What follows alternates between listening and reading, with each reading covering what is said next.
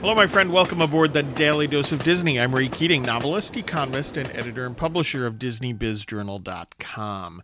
This week, we're considering quotes from Indiana Jones and/or another character in these great adventure movies. Today, it's an exchange that comes from the most recent movie, Indiana Jones and the Dial of Destiny. Dr. Voller says, You should have stayed in New York. Indiana Jones responds, You should have stayed out of Poland whenever whenever I hear some basic history served up in a movie, I now I just have to wonder how many people have a clue about what it means.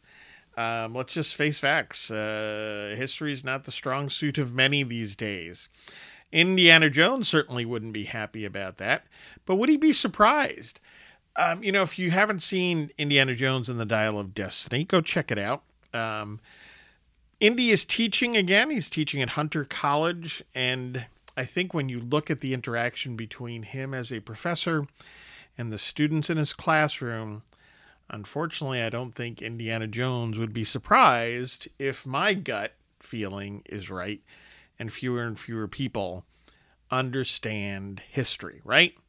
You should have stayed out of Poland, referencing the Nazis' invasion of Poland in September early September, September 1st of 1939, which kicked off, unfortunately, World War II with um, uh, with Great Britain and France then declaring war on Germany in response.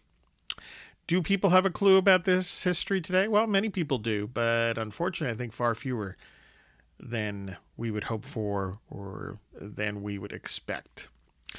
Thanks for listening. Get your news and views on Disney at DisneyBizJournal.com. Please check out my recent books if you love action and adventure.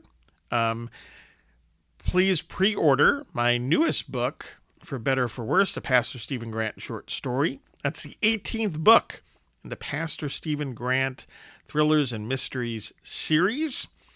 Also, if you like historical fiction, please check out Cathedral, an Alliance of St. Michael novel. That's actually set in the 1930s. Or you get your thinking clear on the economy with the Weekly Economist 52 quick reads to help you think like an economist. And the Weekly Economist 2, 52 more quick reads to help you think like an economist. Signed books at raykeatingonline.com, paperbacks and Kindle editions at amazon.com. I hope you read them all. I hope you find some value in this and have a magically productive day.